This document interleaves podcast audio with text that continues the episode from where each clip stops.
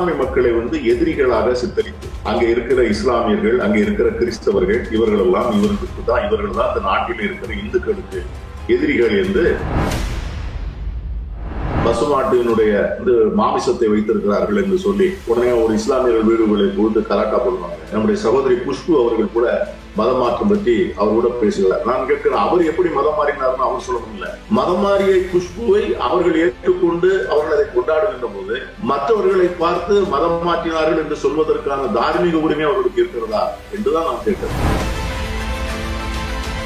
எண்ணூறு ஆண்டு கால முகலாயர்கள் ஆட்சியில நடக்காத மதமாற்றம் இருநூத்தி ஐம்பது ஆண்டு கால ஆங்கிலேயர்கள் ஆட்சியில நடக்காத மதமாற்றம் மோடிஜியின் ஆட்சியில நடக்குதுன்னு சொன்னா அது யாராவது நம்ப முடியுமா? பாஜகவை பற்றி விமர்சிக்கின்ற மத்திய அரசுடைய செயல்பாடுகளை விமர்சிக்கின்ற பிரபலமான பெண் எழுத்தாளர்கள் மிக பெரிய பிரபலமான இஸ்லாமிய குடும்பங்களை சார்ந்த பெண்கள். இந்த பிளிப்கார்ட் அமேசான்ல வந்து சேலுக்கு போடுற மாதிரி தினசரி ஒரு பெண்ணை வந்து ஹாட் சேல்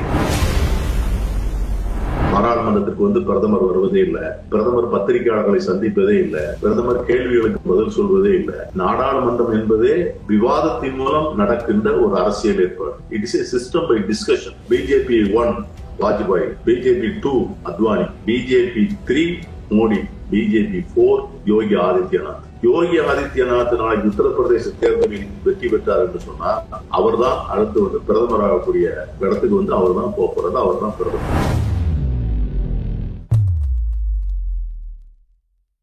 வணக்கம் சார். வணக்கம். ஓகே. தமிழ்நாட்டில் வந்து கட்டாய மத மாற்றம் நடக்குது அப்படின்னு ஒரு ஒரு போர்க்குரலை வந்து பிஜேபி இங்க எழுப்பியிருக்காங்க. அதை பத்தின உங்களுடைய கருத்து என்ன சார்? ஹிட்லருடைய பாசிசத்தை வந்து அறிமுகப்படுத்தி அதை நாட்டு மக்களுக்கு கொண்டு சேர்ப்பதற்கு பெரும் பங்காற்றிய அவருடைய பிரச்சாரத்துறை அமைச்சர் கோயபல்ஸ் என்று ஒருவர். அவர் என்ன சொன்னார்னா ஏழு வழிமுறைகள் அந்த பாசிச தத்துவத்தை மக்கள் மத்தியில் எடுத்து செல்வதற்கு.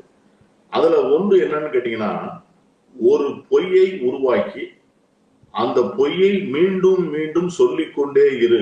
அது உண்மை என்று ஏற்றுக்கொள்ளப்படும் வரை என்று சொல்லுகிறார். இன்னைக்கு வந்து பாஜக வந்து தமிழ்நாட்டுல இந்த மதமாற்றம் செய்ய வந்து ஒரு அந்த அந்த அந்த அந்த மதமாற்றம் செய்கிறார்கள் என்கிற ஒரு குற்றச்சாட்டை வைத்துக்கொண்டு அவர்கள் வந்து சமூகத்திற்குள்ளே அரசியல் தளவாரத்தை ஏற்படுத்த வேண்டும் என்று நினைக்கிறார்கள். பொதுவாக நீங்க பாஜகவினுடைய அணுகுமுறைகளை வந்து நீங்க ஒவ்வொரு மாநிலத்திலையும் அது வந்து எங்கேயும் இல்லாத இடங்கள் எல்லாம் நீங்க பாத்தீங்கன்னா எப்படி அவர்கள் வந்து அவங்க தங்களுடைய கட்சியை வந்து விரிக்கிறார்கள் என்று சொன்னால் அங்க இருக்கிற சிறுபான்மை மக்களை வந்து எதிரிகளாக சித்தரித்து அதாவது பெரும்பான்மை மக்களுக்கு அங்க இருக்கிற இஸ்லாமியர்கள் அங்க இருக்கிற கிறிஸ்தவர்கள் இவர்கள் எல்லாம் இவர்களுக்கு தான் இவர்கள் தான் இந்த நாட்டில் இருக்கிற இந்துக்களுக்கு எதிரிகள் என்று ஒரு எதிரிகளை கட்டமைத்து அந்த எதிரிகளை தான் உங்களுக்கு வேண்டிய முன்னேற்றத்தை உங்களுக்கு வர வேண்டிய திட்டங்களை உங்களுக்கு வர வேண்டிய நிதி ஒதுக்கீட்டை எல்லாம் அவர்கள் திருடிக் கொண்டார்கள் என்பதை போன்ற ஒரு பிரச்சாரத்தை செய்து அதன் மூலமாக ஒரு இந்து வாக்கு வங்கியை உருவாக்க வேண்டும் என்பதுதான் அவர்களுடைய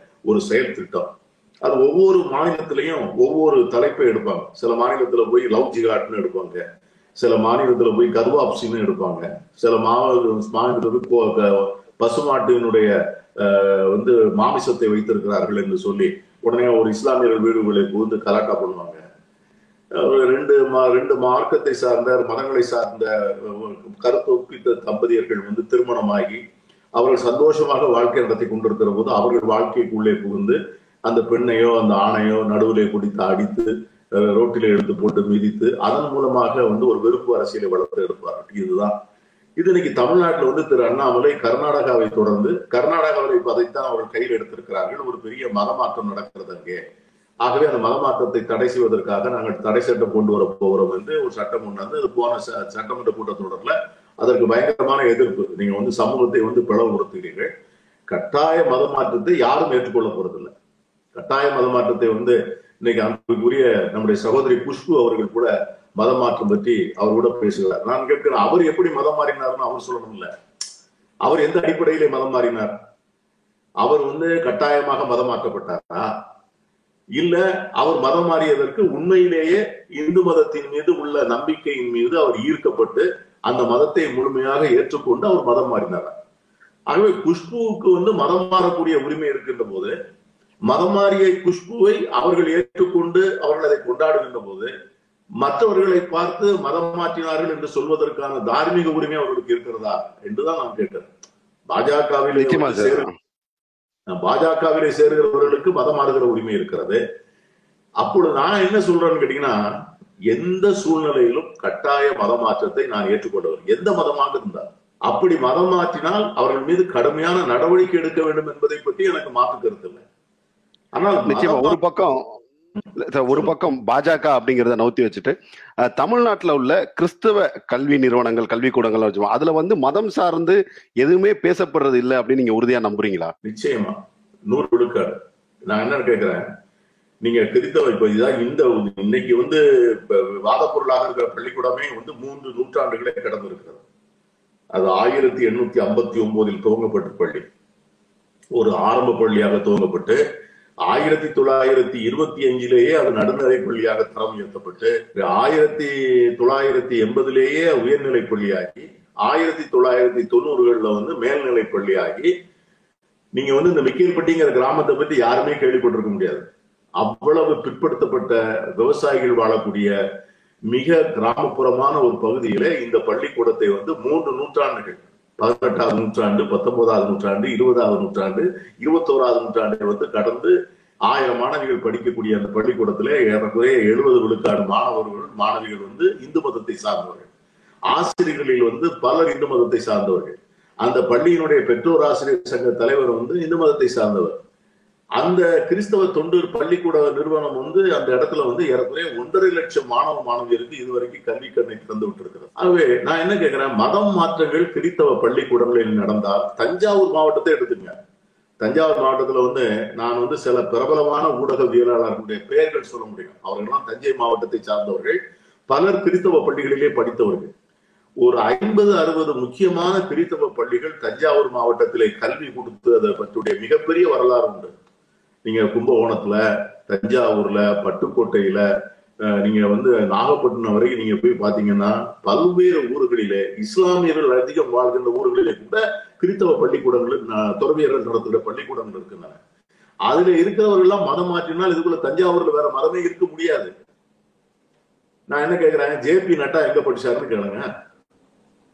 நம்முடைய ஜெய் நம்முடைய ஜெய்சங்கர் வெளியுறவுத்துறை அமைச்சர் எங்க படிச்சாருன்னு கேளுங்க. பியூஷ் கோயல் எங்க பிடிச்சாரு? அத்வானி எங்க பிடிச்சாரு? அந்த அம்மா வந்து ஸ்மிருதி இரானி எங்க பிடிச்சது? இவர்களெல்லாம் வந்து மதம் மாற்றப்பட்டவர்களா? இவர்கள் தான் நீங்க உண்மையில நீங்க சொல்ற மாதிரி இருந்தா அவர்கள் எல்லாம் கிறிஸ்தவர்களாக மாறி இருக்கணும் இந்த பள்ளிக்கூடங்களிலே படித்து எத்தனை குடியரசுத் தலைவர்கள் எத்தனை முதலமைச்சர்கள் எத்தனை உச்ச நீதிமன்ற நீதிபதிகள் உயர் நீதிமன்ற நீதிபதிகள் பெரிய விஞ்ஞானிகள் நோபல் பரிசு பெற்ற அறிஞர்கள் மதம் மாற்றம் என்று சொன்னால் நீங்க வந்து ஆயிரத்தி தொள்ளாயிரத்தி ஒரு நாற்பத்தி ஏழுக்கு முன்னால உயர்கல்வி என்பதே வந்து அஹ், கிறிஸ்தவ கல்லூரிகள் தானே. லைலா கல்லூரி saint Joseph's college saint John's college saint Xavier's college Voorhees college American college. இந்த கல்லூரிகள் தானே வந்து உயர்கல்வி நிறுவனங்கள். அப்போ ஒரு காலத்துல பட்டதாரிகளாக இருக்கக்கூடியவர்கள் அத்தனை பேருமே கிறித்தவர்களாக தான் இருக்க வேண்டும். ஒப்பி ஒப்பீட்டளவுல சுதந்திரம் பெற்ற அந்த தருணத்துல இருந்து இந்த இத்தனை காலகட்டத்துல கிறிஸ்துவர்களுடைய சதவீதம் வந்து இங்க உயர்ந்து தான் வந்துகிட்டே இருக்கு. இதெல்லாம் வந்து மத மாற்றத்துடைய காரணம் தான். தொடர்ந்து இந்து மதத்திலிருந்து கிறிஸ்துவத்தை நோக்கி மத மாற்ற முயற்சிகள் வந்து நடந்துகிட்டே இருக்கு. அஹ், பல வகையில வந்து பிற்படுத்தப்பட்ட பட்டியல் சமூக மக்கள்கிட்ட வந்து பல ஆசை வார்த்தைகள் கூ- சொல்லி கட்டாய மத மாற்றம் பண்றாங்க. அப்ப இந்து இந்து மதத்துடைய நம்பர்ஸ் இங்க குறையுது. அதை நாங்க தான் காப்பாத்த போறோம்னு சொல்லி பிஜேபி முன்வைக்கிற வாதத்தை எப்படி பாக்குறீங்க? சார் அதாவது நான் என்ன சொல்றேன் நீங்க எந்த வாதமும் சொல்லப்படலாம். ஆனா அந்த வாதத்துக்கு என்ன ஆதாரம்? நீங்க போன சென்சஸ் என்ன சொல்லுது? போன சென்சஸ் வந்து ஜனத்தொகை வந்து கூடியிருக்கலாம். அதாவது ஆயிரத்தி தொள்ளாயிரத்தி ஆஹ், ப- பத்துல இருந்த ஜனத்தொகை ஆயிரத்தி தொள்ளாயிரத்தி ஐம்பதுல இல்ல. ஆயிரத்தி தொள்ளாயிரத்தி ஐம்பதுல இருந்த ஜனத்தொகை ரெண்டாயிரத்துல இல்ல. ரெண்டாயிரத்தி இருந்த ஜனத்தொகை ரெண்டாயிரத்தி இருபத்தி ரெண்டுல இல்ல. அது வந்து நம்ம முப்பது கோடியா இருந்தவங்க நூத்தி முப்பது கோடியாக மாறி இருக்கிறோம் ஆனா விழுக்காடு என்ன? இதே சுதந்திரம் பெற்ற பிறகு வந்து பதிமூன்று விழுக்காடு வந்து இஸ்லாமியர்கள் இருந்திருக்கிறாங்க. ரெண்டு ரொடுக்காடு ரெண்டரை ஒடுக்காடு கிறிஸ்தவர்கள் இருந்திருக்கிறார்கள். இதே விகிதாச்சாரம் தான் இன்னும் தொடர்ந்து நீடித்து வருகிறது இதுல வந்து நீங்க வந்து ஆசை காட்டி மோசம் பண்றது பட்டியலின மக்களை எப்படி பண்ண முடியும்? பட்டியலின மக்கள் கிறிஸ்தவ மதத்திற்கு மாறிவிட்டாலே அவர்கள் அவ்வளவு உரிமைகளையும் இழந்து விடுகிறார்கள். நீங்க அதை வந்து நம்முடைய அரசாங்கம் வந்து மதம் மாறிய பௌத்தர்களுக்கு கொடுத்த உரிமைகளை மதம் மாறிய சீக்கியர்களுக்கு கொடுத்த உரிமை அதாவது ஒரு பட்டியலத்தை சேர்ந்த ஒரு சகோதரன் ஒரு சகோதரி. அவன் வந்து சீக்கிய மதத்தைக்கு மாறிக்கொண்டால் அவன் வந்து அந்த பட்டியலினத்துக்கான உரிமையை வந்து இழக்க மாட்டான்.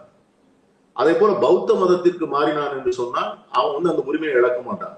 ஆனா கிறிஸ்தவ மதத்திற்கு மாறிவிட்டால் அவன் அந்த பட்டியல் இனம் என்கிற அந்த உரிமைகளை அவருக்கு ஒரு தேர்தலில் நிற்கக்கூடிய உரிமை அவருக்கு வந்து கல்லூரிகளிலே வேலை வாய்ப்புகளிலே பட்டியலத்திற்குள்ள ரிசர்வேஷன் எல்லாவற்றையும் இழந்து விடுவார் அப்ப எங்க ஆசை காட்டி மோசம் பண்றது இருக்கு? மத மாற்றங்கள் வந்து பாத்தீங்கன்னா நீங்க இன்னைக்கு அமெரிக்காவுக்கு வந்து நம்ம ஊர்ல இருந்து போய் பெரிய பெரிய நிறுவனங்கள்ல வேலை செய்யக்கூடியவர்கள் இருக்கிறாரு அவர்கள்லாம் இன்னைக்கு அங்க வந்து பெரிய கோவில்கள் கட்டி இருக்கிறாங்க வெங்கடாசல பெருமாள் கோவில் கட்டியிருக்காங்க. கனடாவில் வெங்கடாசல பெருமாள் கோவில் எவ்வளவு பெரிய கோவில் அது பெருமாள் கோவில். அது இந்த சுதந்திரத்தை உலகம் முழுவதும் அனுபவிக்கிறார்கள். சில மதம் மாறியும் இருக்கிறார்கள். இங்க இருந்து போன குஜராத்தி சேர்ந்தவர்கள் இங்க இருந்து பல ஹைதராபாத்தை சேர்ந்த ஆந்திர மாநிலத்தை சேர்ந்தவர்கள் அங்க போய் கிறிஸ்தவர்களாக மாறி இருக்கிறார்கள் அங்க இருக்கிற கிறிஸ்தவர்கள் ஹரே கிருஷ்ணா மூவ்மெண்ட்ல சேர்ந்து அவர்கள் இந்துக்களாகவும் மாறி இருக்கிறார்கள் இதை வந்து நீங்க வந்து மத மாற்றம் வந்து இப்படி நடக்கிறது இந்த காலத்துல. முகலாயர்கள் வந்து எண்ணூறு ஆண்டுகள் ஆண்ட காலம்.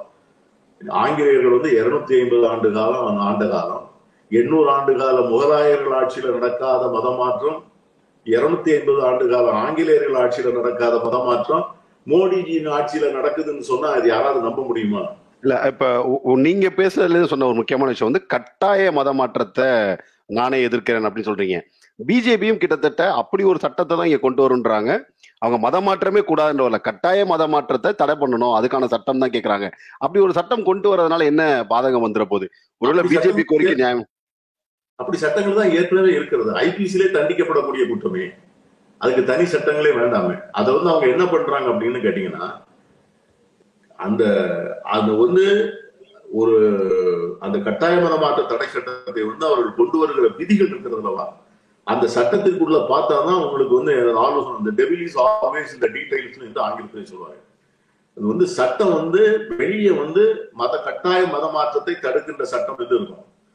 உள்ள போய் பாத்தீங்கன்னா ஒரு நபர் யாராவது ஒரு ஒருவர் ஒரு இன்னொருத்தரை போய் ஒரு பாதிரியார போய் இவர் என்னை மதம் மாற்ற முயற்சித்தாருன்னு அவர் பெட்டிஷனை கொடுத்தா நான் அதை முயற்சிக்கவில்லை என்று நிரூபிக்க வேண்டிய பொறுப்பு வந்து பாதிரியாரை வந்து சேரும் அதை வந்து நீங்க அதை வந்து நீங்க அந்த மாதிரி அது ரெண்டாவது வந்து அது என்ன ஆகும்னா சிறுபான்மை மக்களை வந்து ஒரு நெருக்கடிக்கும் பயத்துக்கும் உள்ளாக்குகிற வேலை தான் அந்த சட்டம்.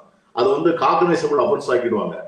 யாராவது ஒருத்தர் வந்து இன்னைக்கு இந்த இந்த இந்த பொண்ணு சொன்னது போல வேற யாராவது நாளைக்கு வந்து ஒரு பள்ளிக்கூடத்துல படிக்கிற ஒரு குழந்தை ஒரு பையன் ஒரு மாணவன் போய் அவங்களுடைய பெற்றோர் போய் என்ன பள்ளிக்கூடத்துல மதம் மாற்றம் முயற்சித்தாங்கன்னா உடனே கால்குலேசபிள் அஃபென்ஸ் அதை ரெஜிஸ்டர் பண்ணுவாங்க உடனே அரெஸ்ட் பண்ணுவாங்க உடனே ரிமாண்ட் பண்ணுவாங்க. என்ன யார் கம்ப்ளைண்ட் கொடுக்கறதுன்னு இருக்கணும்ல. இப்ப நீங்க மதம் மாற்றம் செய்வது அது வந்து அடுத்த கட்டம். மதம் மாற்றம் செய்யப்பட்டவர்னு கம்ப்ளைண்ட் கொடுத்தா அவர் கொடுக்கணும். ஆனா அப்படி இல்ல யார் வேணாலும் கம்ப்ளைண்ட் கொடுக்கலாம் அப்படின்னு சொல்லி.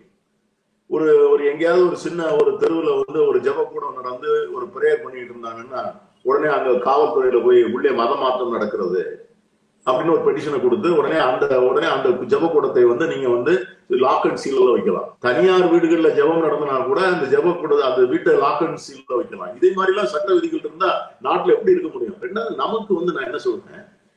இன்றைக்கு இருக்கிற சூழ்நிலையில இதை போன்ற சட்டங்களை பற்றிய வாதங்கள் தேவையா? இன்னைக்கு வந்து நம்ம ஒரு நீங்க வந்து ஒரு நல்ல ஒரு தொலைக்காட்சி ஒரு ஒரு யூடியூப் சேனல்ல நீங்க வச்சிருக்கீங்க நம்ம எவ்வளவு பொருட்களை பற்றி பேசணும்? இன்னைக்கு வந்து பாத்தீங்கன்னா நாற்பத்தைந்து விழுக்காடு பொறியியல் பட்டதாரிகள் வந்து வேலை இல்லாமல் இருக்காங்க. அறுபத்தைந்து விழுக்காடு மேனேஜ்மெண்ட் கிராஜுவேட்ஸ் எம்பிஏ படித்தவர்கள் வேலை இல்லாமல் இருக்கிறார்கள். இன்னைக்கு நாட்டுல வந்து கொரோனா நோய் தொற்றுனால வந்து பல சிறு குறு தொழில் நிறுவனங்கள் மூடி கிடக்கின்றன. நூல் விலை ஏற்றத்தால் விசைத்தறிகள் மூடி கிடக்கின்றன. நாடு முழுவதும் மக்கள் வேலை வாய்ப்புகள் இழந்திருக்கிறார்கள். கல்லூரிகள் அடைத்து கிடக்கின்றன. உயர்நிலைப்பள்ளிகள் அடைத்து கிடக்கின்றன. இது மாதிரி வந்து ஆன்லைன் எஜுகேஷன் சொன்னா அது வந்து ஒரு பெரிய ஒரு தரப்பு மக்களுக்கு வந்து அதுக்கு வாய்ப்பே இல்லை. அவர்கள்ட்ட அதுக்கான தொழில்நுட்ப வசதி இல்லை. இப்படி பல பிரச்சனைகளை பற்றி பேச வேண்டிய ஒரு நாட்டுல இது எந்த வகையில் அவசியம் என்று எண்ணுகிறேன்? இது எதுக்காக எதுக்காக இதை பண்றாங்கன்னா நம்முடைய கவனத்தை வந்து திசை திருப்புவதற்காக. இல்ல அந்த கேள்வி எனக்கும் எனக்கும் அந்த கேள்வி தான் கண்டிப்பா எல்லா அரசியல் கட்சிகளுமே மக்களுடைய வளர்ச்சியை நோக்கி யோசிக்கிற இடத்தா இருப்பாங்க. நாட்டை ஆளும் கட்சி பாஜக நாட்டை ஆண்டு ஆண்டு கொண்டிருக்கிற கட்சி. நிச்சயமா அவங்களுக்கு இந்த பிரச்சனைகள்லாம் தெரியும். அதையும் மீறி இதை கையில எடுத்து இன்னைக்கு வந்து உண்ணாவிரதம் முறைக்கும் அந்த கட்சியுடைய ஒட்டுமொத்த மாநில தலைவர்களும் ஒரு இடத்துல தங்கமிச்சு ஒரு உண்ணாவிரதம் எல்லாம் நடத்துறாங்க அப்படின்னா அப்ப இதுவும் அந்த அளவுக்கு ஒரு முக்கியத்துவம் வாய்ந்த பிரச்சனையா மாறிட்டு இருக்குன்னு புரிஞ்சுக்கணும் முதல்ல என்னுடைய வாதத்துல தோக்கத்துல சொன்னேன். இல்லாத பொய்யை மீண்டும் மீண்டும் சொல்லி அது உண்மை என்று ஏற்றுக்கொள்ளப்படுகின்ற வரை சொல்ல வேண்டும் என்பதுதான். நீங்க நீங்க வந்து இந்த பாசிசத்தினுடைய வரலாறை நீங்க வந்து எடுத்து இன்றைக்கு இந்தியாவில் நடக்கிற பாஜக செய்து வருகிற வேலைகளை எடுத்து ரெண்டு பக்கங்களை வைத்து தேதியையும் நாட்டையும் பேரை அழித்து விட்டால் அங்க என்னெல்லாம் நடந்ததோ அதுதான் இங்க நடக்கிறது. நீங்க நான் வந்து சொல்றேன். நீங்க உங்களுக்கு மாதிரி வந்து முதல்வனுக்கு தெரியாத ஒன்றும் இல்ல. புள்ளிபாய் ஆப்னு ஒண்ணு இருக்கு. அந்த புள்ளிபாய் ஆப் வந்து அதுல என்ன வந்து உங்களுக்கு வந்து அதுன்னா ஒரு பாஜகவை பற்றி விமர்சிக்கின்ற மத்திய அரசுடைய செயல்பாடுகளை விமர்சிக்கின்ற பிரபலமான பெண் எழுத்தாளர்கள் தொலைக்காட்சிகளிலே பணியாற்றுகின்ற பெண் ஆங்கர்ஸ் இவர்கள். அதற்கு பிறகு மிக பெரிய பிரபலமான குடும்பம் இஸ்லாமிய குடும்பங்களை சார்ந்த பெண்கள். இவர்களை வந்து இந்த பிளிப்கார்ட் அமேசான்ல வந்து சேலுக்கு போடுற மாதிரி தினசரி ஒரு பெண்ணை வந்து ஹாட் சேல் இன்றைக்கு வந்து அவர் இவர் வந்து இவர் ஏலப்படப்படுகிறார். இவருடைய உயரம் இவ்வளவு இவருடைய மார்பு இப்படி இவருடைய உடற்கூறுகள் இப்படி இப்படி என்று தினசரி ஒரு பெண்ணை வந்து ஏலம் விடுவது. இதுக்கு வந்து ஒரு ஆப் நீங்க வந்து கிளப் ஹவுஸ்னு ஒரு ஆப் இருக்கு. அதுல வந்து ஒரு நாலு இளைஞர்கள் ஒரு இளம்பெண் உட்கார்ந்து இஸ்லாமிய பெண்களில் ஒரு பெண்ணுடைய பெண்ணை பற்றி தொடர்ந்து விமர்சிப்பது. அதே மாதிரி டெக் ஃபாக்னு ஒரு அமைப்பு ஒரு ஆப் இருக்கு. அந்த அமைப்பு என்ன செய்யணும்னு கேட்டீங்கன்னா இன்னைக்கு உங்க ஊடகத்துல நம்ம பேசுற பேச்சை வந்து அவங்க எடுத்துக்கொண்டு ஒரு வந்து ஒரே நேரத்துல வந்து ஒரு பத்தாயிரம் பேர் இருபதாயிரம் பேர் இதுக்கு வந்து கமெண்ட்ஸ் போடுறது. இப்போ நாளைக்கு நீங்க இதை போட்ட உடனே இதுக்கு லைக்ஸும் இதுக்கு டிஸ்லைக்ஸும் போடுறது போடக்கூடிய அந்த இடத்துல அதுல வந்து கமெண்ட்ஸ் போடும்போது நம்மளையும் உங்களையும் திட்டி தீக்கிறது. அது நம்மளை மட்டும் திட்டி தீக்கிறது இல்ல நம்ம வீட்டு பெண்களை திட்டி தீர்க்கிறது இப்படி வந்து ஒரே நேரத்துல இதுக்கு என்ன பண்ணிருக்காங்கன்னு கேட்டீங்கன்னா இதற்கு அவர்கள் ஆட்களை பணிக்கு அமர்த்தி இருக்கிறார்கள் இதுல வந்து ஒரு கமெண்ட் போட்டு அவங்களுக்கு ஐந்து ரூபாய். இப்படிப்பட்ட சைபர் கூலிகளை வைத்துக்கொண்டு ட்ராலிங் எல்லாரையும் மிரட்டுவது இது வந்து என்ன செய்யறாங்கன்னா பாராளுமன்ற ஜனநாயகத்துல மாற்று கருத்தே இருக்கக்கூடாது. விவாதங்களே இருக்கக்கூடாது. எதையும் யாரும் கேள்வியே கேட்கக்கூடாது.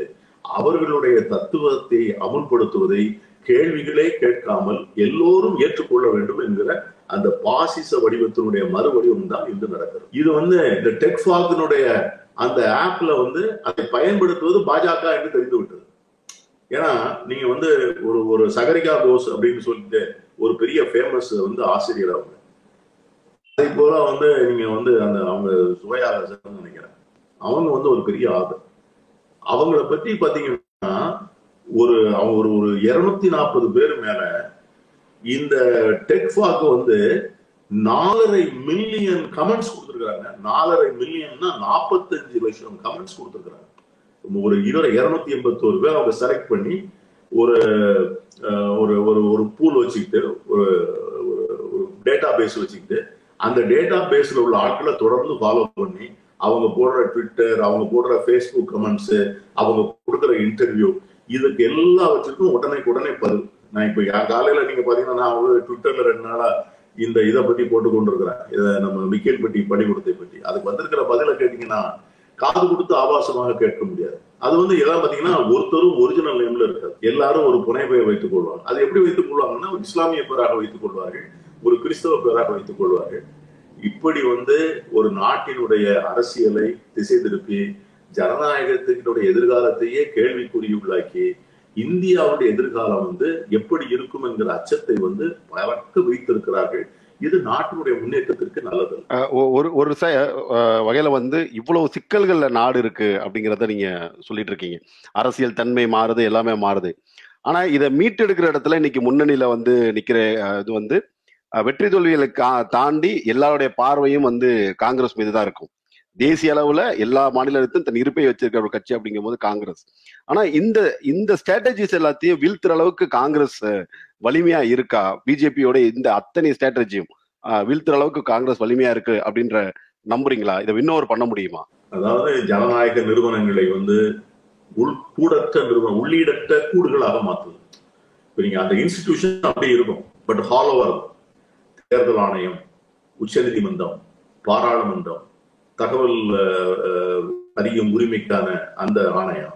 இப்படி வந்து நம்மகிட்ட வந்து மீடியா பிரஸ் இவ்வளவும் நம்ம வந்து ஜனநாயகத்தை பாதுகாக்கக்கூடிய நிறுவனங்கள். இப்போ இந்த நிறுவனங்கள் எல்லாமே வந்து எப்படி செயல்படுதுங்கிறத நான் உங்களுடைய இதுக்கே விட்டுறேன். நீ வந்து நான் ஒரு முன்னால நான் இந்த துவக்கத்துல வந்து உங்களுக்கு வந்து ஒரு நான் ஒரு தகவல் சொன்னேன். ஆஹ் எவ்வளவு பட்டதாரிகள் வந்து வேலை இல்லாம இருக்காங்க அப்படின்னு சொல்லி. இதை பற்றிய தகவல் வந்து எந்த ஊடகத்திலேயாவது வந்திருக்கிறதா? இது யாராவது விமர்சனத்துக்குள்ளா இருக்கிறதா? இன்னைக்கு வந்து சீன சீனாவிலிருந்து வந்த சீன ராணுவம் வந்து ஏறக்குறைய வந்து அந்த சிக்கிம் பூட்டான் அந்த பகுதியில் இருக்கிற நாடாளுமன்ற உறுப்பினர்களே சொல்லுகிறார்கள் அவங்க வந்து எண்பது கிலோமீட்டர் உள்ள வந்துட்டாங்க நூத்தி இருபது கிலோமீட்டர் உள்ள வந்துட்டாங்க. ஆனா அரசு வந்து அதை பற்றிய எந்த செய்தியும் வராமல் அது ராகுல் காந்தி அவர்களோ அல்லது காங்கிரஸ் கட்சியை சார்ந்த அல்லது கம்யூனிஸ்ட் கட்சியை சார்ந்த யாராவது அதை பற்றி பேசினால் அவர்கள் வந்து அந்த செய்தியை வந்து பெரிதாக வந்து அவர்கள் வந்து செய்டுவது ஓஎன்டிசியில வந்து சேர்மன் போடுறத வந்து இப்போ வந்து மூணு நாலு மாசமா நிறுத்தி வச்சிருக்கிறாங்க. ஏன் நிறுத்தி வச்சிருக்கிறாங்கன்னா அந்த ஓஎன்ஜிசியினுடைய பாம்பே ஹைன்னு சொல்லக்கூடிய இடத்துல மிக அதிகமாக கேஸ் இருக்கிற இடத்த வந்து ஒரு தனியாருக்கு கொடுத்து விட வேண்டும் என்று அவர்கள் ஏற்பாடு செய்கிறார்கள். அந்த ஓஎன்ஜிசி நிறுவனத்திலே பணியாற்றுகின்ற இயக்குநர்கள் அதை ஒத்துக்கொள்ளல. அதற்காக வேண்டி அதுக்கு சேர்மனே போடாம அதை ஏற்றுக்கொள்ளக்கூடிய ஒரு ஐஏஎஸ் ஆபீசரை கொண்டாந்து வந்து போடுற போடுறதுக்கு அவங்க காத்திருக்காங்க. இதெல்லாம் எந்த பத்திரிகைகளையும் யாரும் வர்றதில்ல.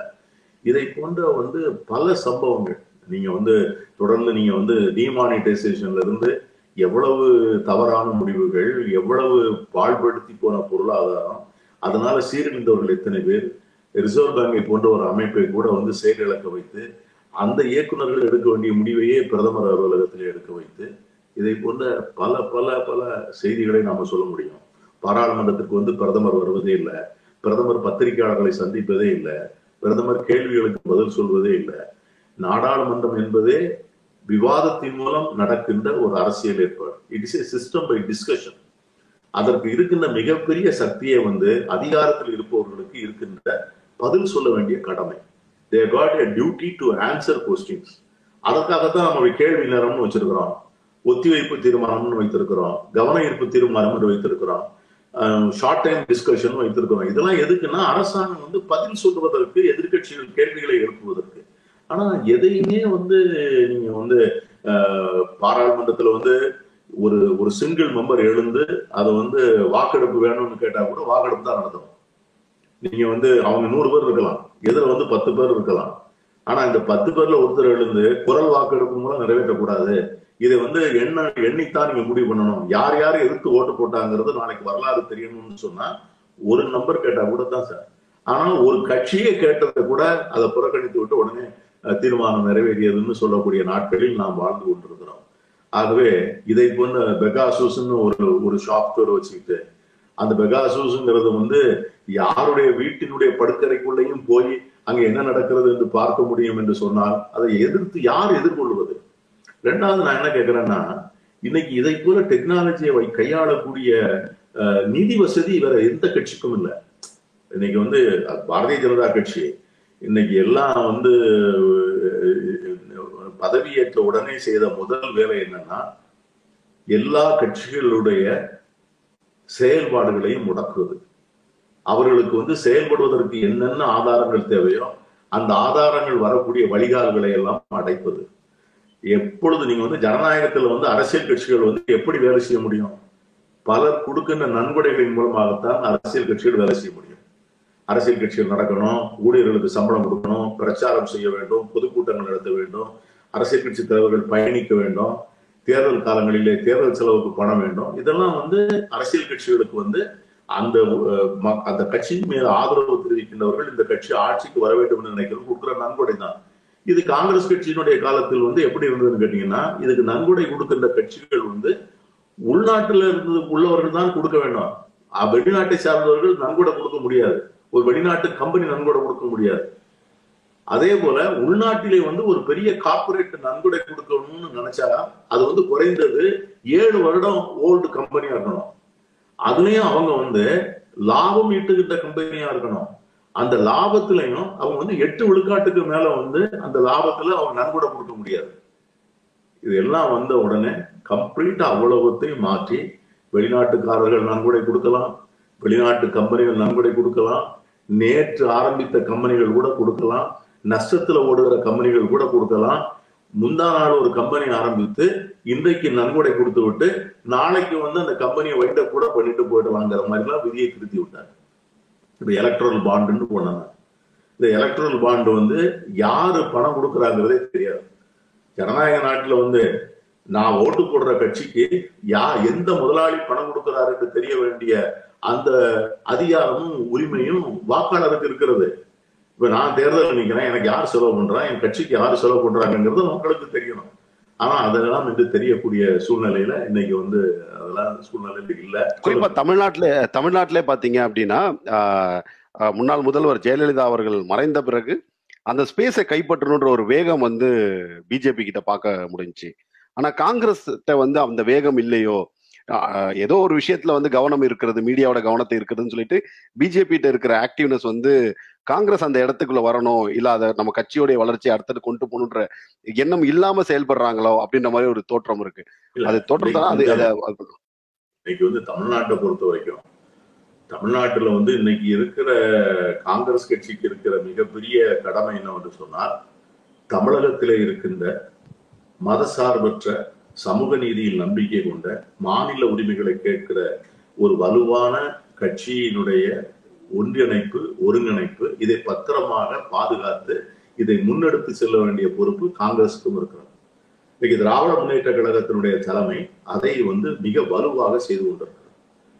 நம்முடைய மாண்புமிகு முதலமைச்சர் அவர்களுடைய தலைமையிலே இன்றைக்கு வந்து சமூக நீதியை காப்பதிலும் மாநில உரிமைகளை பேணுவதிலும் மத நல்லிணக்கத்தை கட்டி எழுப்புவதிலும் மதச்சார்பற்ற அரசியலை உறுதி செய்வதிலும் இன்றைக்கு வந்து எந்த விதமான ஒரு தயக்கமின்றி அந்த பயணத்தை மேற்கொண்டிருக்கின்ற போது இந்த அரசியல் ஏற்பாட்டை வெற்றிகரமாக நடத்தி செல்வதற்கு காங்கிரஸ் கட்சி தன்னுடைய பங்களிப்பை அளிக்க வேண்டும்.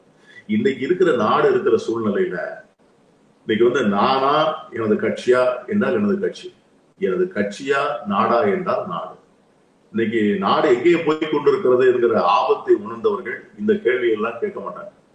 இன்னைக்கு வந்து BJP one Vajpayee BJP two Advani BJP three Modi BJP four Yogi Adityanath. Yogi Adityanath நாளைக்கு உத்தரப்பிரதேச தேர்தலில் வெற்றி பெற்றார் என்று சொன்னால் அவர்தான் அடுத்து வந்து பிரதமராகக்கூடிய அந்த இடத்துக்கு வந்து அவர் தான் போறது அவர் தான் பிரதமர். எண்பது எண்பது விழுக்காட்டுக்கும் இருபது விழுக்காட்டுக்குமாக நடக்கிற போட்டி அப்படின்னு தேர்தலை வந்து வர்ணிக்கக்கூடிய ஒரு முதலமைச்சரை வந்து நீங்க இந்த தேசத்தினுடைய பிரதமராக நீங்கள் ஆக்கினீர்கள் என்று சொன்னால் இந்தியாவின்கிற தத்துவம் என்ன ஆகும் என்பதை தயவு செய்து யோசிக்க வேண்டும். இன்னைக்கு வந்து எப்படி வந்து ஒரு ஒரு ஒரு அரசியல் ஏற்பாடு கட்டமைக்கப்பட்டிருக்கிறது என்று சொன்னால் அதாவது சிறுபான்மையினர் வாக்குகள் வேண்டாம் பட்டியலின மக்கள் வாக்குகள் வேண்டாம் ஹிந்தி பேசாத மாநிலத்து மக்கள் வாக்குகள் எங்களுக்கு வேண்டாம். ஆகவே ஒரு ஐந்து மாநிலத்திலே மட்டும் தேர்தலில் வெற்றி பெற்று ஒரு மத்திய அரசு ஒரு ஒன்றிய அரசை உண்டாக்க முடியும் என்கிற ஒரு ஒரு ஏற்பாட்டை அவர்கள் கட்டமைத்திருக்கிறார். இன்னைக்கு வந்து பாத்தீங்கன்னா ஏறக்குறைய நாலரை கோடி பயனாளிகள் வந்து உத்தரப்பிரதேசத்தில் இருக்கிறார்கள்னு புள்ளி வரம் கொடுத்திருக்கிறாங்க. மத்திய அரசினுடைய திட்டங்களில நாலரை கோடி மக்கள் பயனாளிகள்னு சொல்லி. இந்த நாலரை கோடி மக்கள் பயனாளிகளுக்கு வந்து வீடுகள் கட்டி கொடுத்தது அந்த மாதிரி நிறைய ஒரு பயனாளிகள் வீட்டுல வந்து நாலு பேர் இருக்காங்க. ஆகவே நாங்க வந்து ஏறக்குறைய பதினஞ்சு கோடி ஓட்டு வந்து இங்க கையில இருக்குதுன்னு பேசுறாங்க இது ஏன் மற்ற மாநிலத்துல நடக்கல? அப்பொழுது வந்து வசூல் பண்ற வரி பணம் வந்து நமக்கு வந்து தமிழ்நாட்டை போன்ற அஹ், மகாராஷ்டிராவை போன்ற ஒரு முக்கியமான மாநிலங்கள் வரி வருவாயை ஈட்டி தருகின்ற மாநிலங்களுக்கு அவர்களுக்கு சேர வேண்டிய பணமே போய் சேர்வதில்லை. அப்படிப்பட்ட சூழ்நிலையெல்லாம் இருக்கின்ற போது யாருக்காக இப்பொழுது நாம் யாரை எதிர்த்து போராட வேண்டும் என்பதை உணர்ந்தால் நீங்கள் சொல்கிற கேட்கிற பின்னால கேள்விக்கு என்னுடைய பதில் எனக்கு இருக்கும். இன்னைக்கு வந்து காங்கிரஸ் கட்சி வந்து இன்னைக்கு வந்து பாஜக வந்து என்ன செய்திருக்கிறது என்று சொன்னால் முழுமையாக அண்ணா திராவிட முன்னேற்ற கழகத்தை விழுங்கி இருக்கிறது. அது எப்படி நான் சொல்றேன்னு கேட்டீங்கன்னா அன்னைக்கு இன்றைக்கு வந்து அண்ணா திராவிட முன்னேற்ற கழகம் வந்து ஒரு ஏழு எட்டு முன்னாள் அமைச்சர்களுடைய கையில் தான் இருக்கிறது. இந்த ஏழு எட்டு முன்னாள் அமைச்சர்கள் தான் இன்னைக்கு பல பேர் வந்து கடந்த நான்கு ஐந்து ஆண்டுகளிலே இந்த தமிழகத்துடைய நிர்வாகத்தை சீரழித்து மிகப்பெரிய ஊழல்களில் ஈடுபட்டு ஆயிரக்கணக்கான கோடிகளை அள்ளி எடுத்தவர்கள் தான் இந்த ஏழு எட்டு ஒன்பது பேர். இந்த ஏழு எட்டு ஒன்பது பேருடைய அத்தனை பேருடைய வ- வருவாய் கணக்குகள் அவர்கள் தான் அவர்களுக்கு அவர்களுடைய சொத்து இருக்கின்ற இடங்கள் வெளிநாட்டு பண பரிமாற்றங்கள் இவை அனைத்தும் இன்றைக்கு வந்து ம- மத்திய ஒன்றிய அரசின் கையில் இருக்கிறது. ஆகவே இந்த ஏழு எட்டு ஒன்பது அமைச்சர்கள் என்ன நினைக்கிறார் என்று சொன்னார் ஒரு இரண்டு மூன்று ஆண்டுகள் திரு நரேந்திர மோடி அவர்கள் பிரதமராக இருக்கின்ற வரை தங்களை பாதுகாத்துக் கொண்டால் அதற்கு பிறகு தாங்கள் தப்பித்துக் கொள்ளலாம் என்று அவர்கள் எண்ணுகிறார்கள். ஆகவே அதற்கு கைமாறாக ஒட்டுமொத்தமாக அண்ணா திராவிட முன்னேற்ற கழகத்தை பாஜகவிடம் அவர்கள் ஒப்படைத்திருக்கிறார்கள். இதை எதிர்த்து கேட்கக்கூடிய தலைமை அங்கே உருவாகவில்லை அதிமுக அதிமுக வந்து இன்னைக்கு ஒரு மிகப்பெரிய அரசியல் இயக்கம்.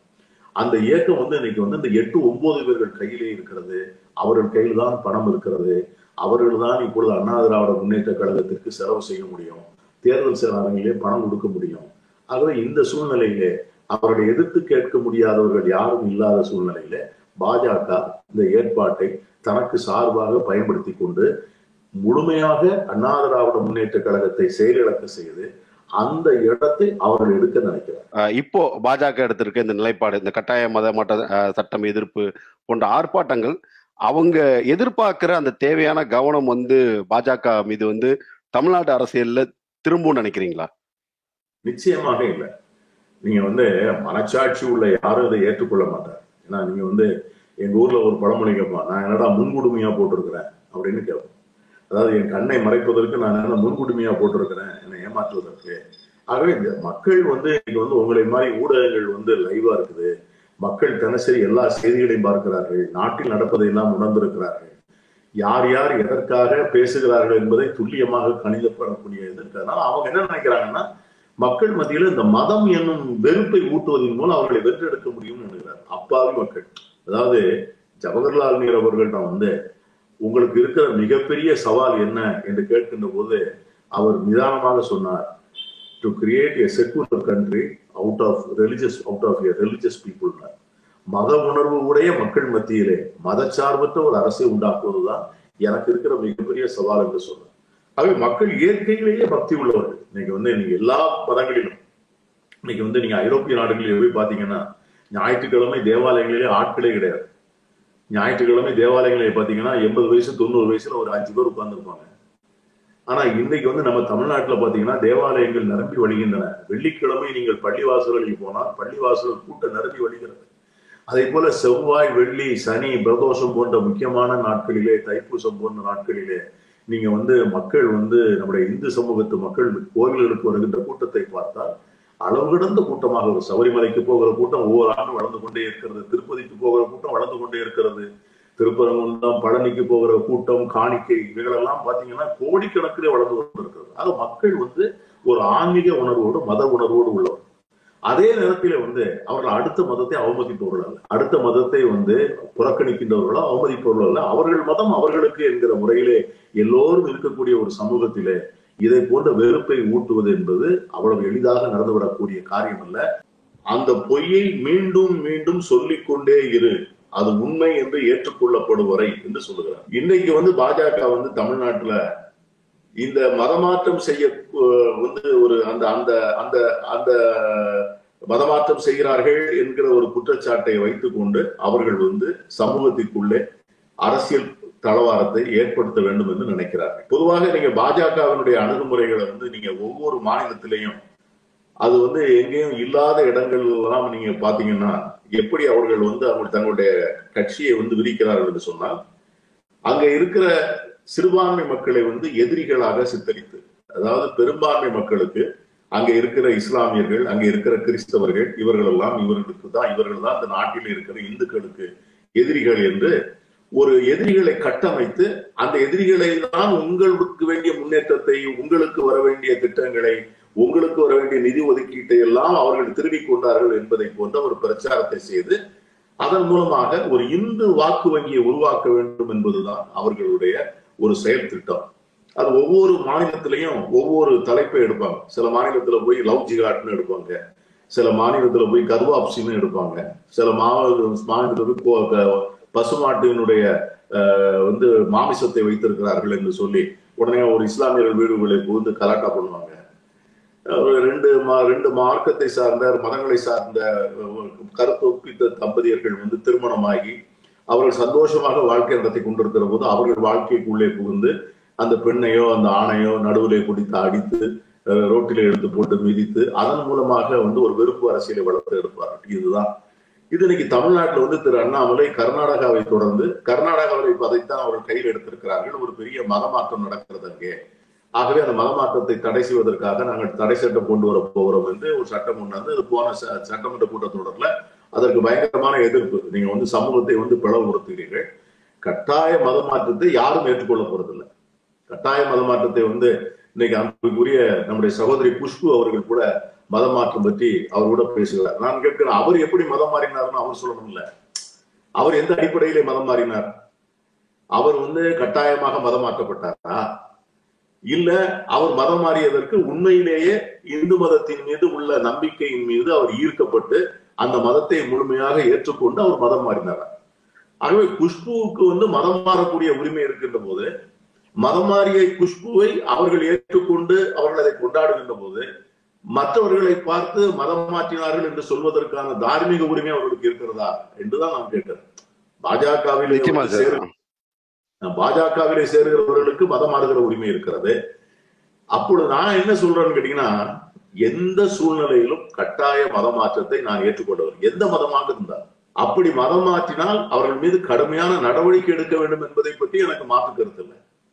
ஆனால் நிச்சயமா ஒரு பக்கம் ஒரு பக்கம் பாஜக அப்படிங்கறத நவுத்தி வச்சுட்டு தமிழ்நாட்டுல உள்ள கிறிஸ்தவ கல்வி நிறுவனங்கள் கல்விக்கூடங்கள் வச்சுக்கோங்க அதுல வந்து மதம் சார்ந்து எதுவுமே பேசப்படுறது இல்லை அப்படின்னு நீங்க உறுதியா நம்புறீங்களா? நிச்சயமா. நூறு விழுக்காடு. நான் என்ன கேட்கிறேன் நீங்க கிறித்தவ இப்ப இந்த இன்னைக்கு வந்து வாதப்பொருளாக வாத பொருளாக இருக்கிற பள்ளிக்கூடமே வந்து மூன்று நூற்றாண்டுகளே கடந்து இருக்கிறது அது ஆயிரத்தி எண்ணூத்தி ஐம்பத்தி ஒன்பதில் துவங்கப்பட்ட பள்ளி. ஒரு ஆரம்ப பள்ளியாக துவங்கப்பட்டு ஆயிரத்தி தொள்ளாயிரத்தி இருபத்தி அஞ்சிலேயே அது நடுநிலை பள்ளியாக தரம் உயர்த்தப்பட்டு ஆயிரத்தி தொள்ளாயிரத்தி எண்பதுலேயே உயர்நிலை பள்ளியாகி ஆயிரத்தி தொள்ளாயிரத்தி தொண்ணூறுகள்ல வந்து மேல்நிலை பள்ளியாகி நீங்க வந்து இந்த மிக்கேல்பட்டிங்கிற கிராமத்தை பத்தி யாருமே கேள்விப்பட்டிருக்க முடியாது.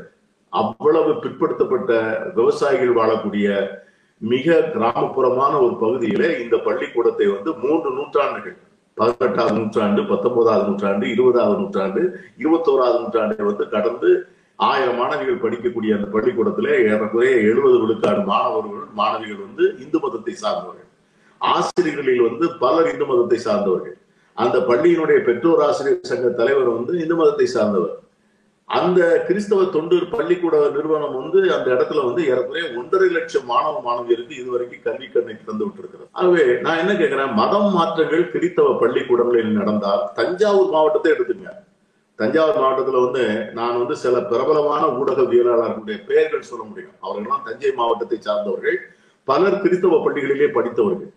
ஒரு ஐம்பது அறுபது முக்கியமான கிறிஸ்தவ பள்ளிகள் தஞ்சாவூர் மாவட்டத்திலே கல்வி கொடுத்து அதை பற்றிய மிகப்பெரிய வரலாறு உண்டு. நீங்க கும்பகோணத்துல தஞ்சாவூர்ல பட்டுக்கோட்டையில நீங்க வந்து நாகப்பட்டினம் வரைக்கும் நீங்க போய் பாத்தீங்கன்னா பல்வேறு ஊர்களிலே இஸ்லாமியர்கள் அதிகம் வாழ்கின்ற ஊர்களிலே கூட கிறித்தவ பள்ளிக்கூடங்கள் துறவியர்கள் நடத்துகிற பள்ளிக்கூடங்கள் இருக்கின்றன. அதுல இருக்கிறவர்கள் எல்லாம் மதம் மாற்றினால் இதுக்குள்ள தஞ்சாவூர்ல வேற மதமே இருக்க முடியாது. நான் என்ன கேக்குறேன் ஜேபி நட்டா எங்க படிச்சாருன்னு கேளுங்க. நம்முடைய ஜெய் நம்முடைய ஜெய்சங்கர் வெளியுறவுத்துறை அமைச்சர் எங்க பிடிச்சாருன்னு கேளுங்க. பியூஷ் கோயல் எங்க பிடிச்சாரு? அத்வானி எங்க பிடிச்சாரு? அந்த அம்மா வந்து ஸ்மிருதி இரானி எங்க பிடிச்சது? இவர்களெல்லாம் வந்து மதம் மாற்றப்பட்டவர்களா? இவர்கள் தான் இன்னைக்கு உண்மையில நீங்க சொல்ற மாதிரி இருந்தா அவர்கள் எல்லாம் கிறிஸ்தவர்களாக மாறி இருக்கணும் இந்த பள்ளிக்கூடங்களிலே படித்து எத்தனை குடியரசுத் தலைவர்கள் எத்தனை முதலமைச்சர்கள் எத்தனை உச்ச நீதிமன்ற நீதிபதிகள் உயர் நீதிமன்ற நீதிபதிகள் பெரிய விஞ்ஞானிகள் நோபல் பரிசு பெற்ற அறிஞர்கள் மதம் மாற்றம் என்று சொன்னால் நீங்க வந்து ஆயிரத்தி தொள்ளாயிரத்தி ஒரு நாற்பத்தி ஏழுக்கு முன்னால உயர்கல்வி என்பதே வந்து அஹ், கிறிஸ்தவ கல்லூரிகள் தானே. லைலா கல்லூரி saint Joseph's college saint John's college saint Xavier's college Voorhees college American college. இந்த கல்லூரிகள் தானே வந்து உயர்கல்வி நிறுவனங்கள். அப்போ ஒரு காலத்துல பட்டதாரிகளாக இருக்கக்கூடியவர்கள் அத்தனை பேருமே கிறிஸ்தவர்களாக தான் இருக்க வேண்டும் ஒப்பீட்டளவுல சுதந்திரம் பெற்ற அந்த தருணத்துல இருந்து இந்த இத்தனை காலகட்டத்துல கிறிஸ்துவர்களுடைய சதவீதம் வந்து இங்க உயர்ந்துதான் வந்துகிட்டே இருக்கு. இதெல்லாம் வந்து மத மாற்றத்துடைய காரணம் தான் தொடர்ந்து இந்து மதத்திலிருந்து கிறிஸ்துவத்தை நோக்கி மதமாற்ற முயற்சிகள் வந்து நடந்துகிட்டே இருக்கு. பல வகையில வந்து பிற்படுத்தப்பட்ட பட்டியல் சமூக மக்கள்கிட்ட வந்து பல ஆசை வார்த்தைகள் சொல்லி கட்டாய மதமாற்றம் பண்றாங்க. அப்ப இந்து இந்து மதத்துடைய நம்பர்ஸ் இங்க குறையுது. அதை நாங்க தான் காப்பாத்த போறோம்னு சொல்லி பிஜேபி முன்வைக்கிற வாதத்தை எப்படி பாக்குறீங்க? இல்ல அதாவது நான் என்ன சொல்றேன் நீங்க எந்த வாதமும் சொல்லப்படலாம். ஆனா அந்த வாதத்திற்கு என்ன ஆதாரம்? நீங்க போன சென்சஸ் என்ன சொல்லுது? போன சென்சஸ் வந்து ஜனத்தொகை வந்து கூடியிருக்கலாம். அதாவது ஆயிரத்தி தொள்ளாயிரத்தி ஆஹ், ப- பத்துல இருந்த ஜனத்தொகை ஆயிரத்தி தொள்ளாயிரத்தி ஐம்பதுல இல்ல. ஆயிரத்தி தொள்ளாயிரத்தி ஐம்பதுல இருந்த ஜனத்தொகை ரெண்டாயிரத்துல இல்ல. ரெண்டாயிரத்தி இருந்த ஜனத்தொகை ரெண்டாயிரத்தி இருபத்தி ரெண்டுல இல்ல. அது வந்து நம்ம முப்பது கோடியா இருந்தவங்க நூத்தி முப்பது கோடியாக மாறி இருக்கிறோம் ஆனா விழுக்காடு என்ன? எதே சுதந்திரம் பெற்ற பிறகு வந்து பதிமூன்று விழுக்காடு வந்து இஸ்லாமியர்கள் இருந்திருக்கிறாங்க. ரெண்டு விழுக்காடு ரெண்டரை விழுக்காடு கிறிஸ்தவர்கள் இருந்திருக்கிறார்கள். இதே விகிதாச்சாரம் தான் இன்னும் தொடர்ந்து நீடித்து வருகிறது. இதுல வந்து நீங்க வந்து ஆசை காட்டி மோசம் பண்றது பட்டியலின மக்களை எப்படி பண்ண முடியும்? பட்டியலின மக்கள் கிறிஸ்தவ மதத்திற்கு மாறிவிட்டாலே அவர்கள் அவ்வளவு உரிமைகளையும் இழந்து விடுகிறார்கள். நீங்க அதை வந்து நம்முடைய அரசாங்கம் வந்து மதம் மாறிய பௌத்தர்களுக்கு கொடுத்த உரிமைகளை மதம் மாறிய சீக்கியர்களுக்கு கொடுத்த உரிமை. அதாவது ஒரு பட்டியலத்தை சேர்ந்த ஒரு சகோதரன் ஒரு சகோதரி. அவன் வந்து சீக்கிய மதத்தைக்கு மாறிக்கொண்டால் அவன் வந்து அந்த பட்டியலினத்திற்கான உரிமையை வந்து இழக்க மாட்டான். அதே போல பௌத்த மதத்திற்கு மாறினான் என்று சொன்னால் அவன் வந்து அந்த உரிமையை இழக்க மாட்டான். ஆனா கிறிஸ்தவ மதத்திற்கு மாறிவிட்டால் அவன் அந்த பட்டியல் இனம் என்கிற அந்த உரிமை கிடையாது அவருக்கு ஒரு தேர்தலில் நிற்கக்கூடிய உரிமை அவருக்கு வந்து கல்லூரிகளிலே வேலை வாய்ப்புகளிலே பட்டியலத்திற்குள்ள ரிசர்வேஷன் எல்லாவற்றையும் இழந்து விடுவார் அப்ப எங்க ஆசை காட்டி மோசம் பண்றது இருக்கு? மத மாற்றங்கள் வந்து பாத்தீங்கன்னா நீங்க இன்னைக்கு அமெரிக்காவுக்கு வந்து நம்ம ஊர்ல இருந்து போய் பெரிய பெரிய நிறுவனங்கள்ல வேலை செய்யக்கூடியவர்கள் இருக்கிறாங்க அவர்கள்லாம் இன்னைக்கு அங்க வந்து பெரிய கோவில்கள் கட்டி இருக்கிறாங்க வெங்கடாசல பெருமாள் கோவில் கட்டியிருக்காங்க. கனடாவுல வெங்கடாசல பெருமாள் கோவில் எவ்வளவு பெரிய கோவில் அது பெருமாள் கோவில். ஆகவே இந்த சுதந்திரத்தை உலகம் முழுவதும் அனுபவிக்கிறார்கள். சில மதம் மாறியும் இருக்கிறார்கள். இங்க இருந்து போன குஜராத்தி சேர்ந்தவர்கள் இங்க இருந்து பல ஹைதராபாத்தை சேர்ந்த ஆந்திர மாநிலத்தை சேர்ந்தவர்கள் அங்க போய் கிறிஸ்தவர்களாக மாறி இருக்கிறார்கள் அங்க இருக்கிற கிறிஸ்தவர்கள் ஹரே கிருஷ்ணா மூவ்மெண்ட்ல சேர்ந்து அவர்கள் இந்துக்களாகவும் மாறி இருக்கிறார்கள் ஆகவே இதை வந்து நீங்க வந்து அஹ், மத மாற்றம் வந்து இப்படி நடக்கிறது. இந்த காலத்துல முகலாயர்கள் வந்து எண்ணூறு ஆண்டுகள் ஆண்ட காலம் ஆங்கிலேயர்கள் வந்து இருநூத்தி ஐம்பது ஆண்டு காலம் ஆண்ட காலம். எண்ணூறு ஆண்டு கால முகலாயர்கள் ஆட்சியில நடக்காத மத மாற்றம் இருநூத்தி ஐம்பது ஆண்டு கால ஆங்கிலேயர்கள் ஆட்சியில நடக்காத மத மாற்றம் மோடிஜியின் ஆட்சியில நடக்குதுன்னு சொன்னா அது யாராவது நம்ப முடியுமா? இல்ல இப்ப நீங்க பேசுறதுல சொன்ன ஒரு முக்கியமான விஷயம் வந்து கட்டாய மத மாற்றத்தை நானே எதிர்க்கிறேன் அப்படின்னு சொல்றீங்க. பிஜேபியும் கிட்டத்தட்ட அப்படி ஒரு சட்டத்தை தான் இங்க கொண்டு வருன்றாங்க. அவங்க மத மாற்றமே கூடாதுன்ற வரல கட்டாய மத மாற்றத்தை தடை பண்ணணும் அதுக்கான சட்டம் தான் கேக்குறாங்க. அப்படி ஒரு சட்டம் கொண்டு வரதுனால என்ன பாதகம் வந்துட போகுது? ஒருவேளை பிஜேபி கோரிக்கை நியாயம் அப்படி சட்டங்கள் தான் ஏற்கனவே இருக்கிறது. ஐபிசிலே தண்டிக்கப்படக்கூடிய குற்றமே அதுக்கு தனி சட்டங்களே வேண்டாமே. அதை வந்து அவங்க என்ன பண்றாங்க அப்படின்னு கேட்டீங்கன்னா அந்த அது வந்து ஒரு அந்த கட்டாய மதமாற்ற தடை சட்டத்தை வந்து அவர்கள் கொண்டு வருகிற விதிகள் இருக்கிறதுலவா அந்த சட்டத்திற்குள்ள பார்த்தாதான் உங்களுக்கு வந்து ஆலோசனை இந்த டெபிள் இஸ் ஆல்வேஸ் இந்த டீடைல்ஸ் வந்து ஆங்கிலத்திலே சொல்லுவாங்க. அது வந்து சட்டம் வந்து வெளியே வந்து மத கட்டாய மத மாற்றத்தை தடுக்கின்ற சட்டம் இது இருக்கும். உள்ள போய் பாத்தீங்கன்னா ஒரு நபர் யாராவது ஒரு ஒரு ஒரு இன்னொருத்தர் போய் ஒரு பாதிரியார போய் இவர் என்னை மதம் மாற்ற முயற்சித்தாருன்னு அவர் பெட்டிஷனை கொடுத்தா நான் அதை முயற்சிக்கவில்லை என்று நிரூபிக்க வேண்டிய பொறுப்பு வந்து பாதிரியாரை வந்து சேரும் அதை வந்து நீங்க அதை வந்து நீங்க அந்த மாதிரி அது ரெண்டாவது வந்து அது என்ன ஆகும்னா சிறுபான்மை மக்களை வந்து ஒரு நெருக்கடிக்கும் பயத்துக்கும் உள்ளாக்குங்கிற வேலை தான் அந்த சட்டம். அது வந்து காகனைசபிள் அஃபென்ஸ் ஆக்கிடுவாங்க. யாராவது ஒருத்தர் வந்து இன்னைக்கு இந்த இந்த இந்த பொண்ணு சொன்னது போல வேற யாராவது நாளைக்கு வந்து ஒரு பள்ளிக்கூடத்துல படிக்கிற ஒரு குழந்தை ஒரு பையன் ஒரு மாணவன் போய் அவங்களுடைய பெற்றோர் போய் என்ன பள்ளிக்கூடத்துல மதம் மாற்ற முயற்சித்தாங்கன்னா உடனே கார்பரேசபிள் அஃபென்ஸ் அதை ரெஜிஸ்டர் பண்ணுவாங்க உடனே அரெஸ்ட் பண்ணுவாங்க உடனே ரிமாண்ட் பண்ணுவாங்க. என்ன யார் கம்ப்ளைண்ட் கொடுக்கறதுன்னு இருக்கணும்ல. இப்ப நீங்க மதம் மாற்றம் செய்வது அது வந்து அடுத்த கட்டம். மதம் மாற்றம் செய்யப்பட்டவர்னு கம்ப்ளைண்ட் கொடுத்தா அவர் கொடுக்கணும். ஆனா அப்படி இல்ல யார் வேணாலும் கம்ப்ளைண்ட் கொடுக்கலாம் அப்படின்னு சொல்லி.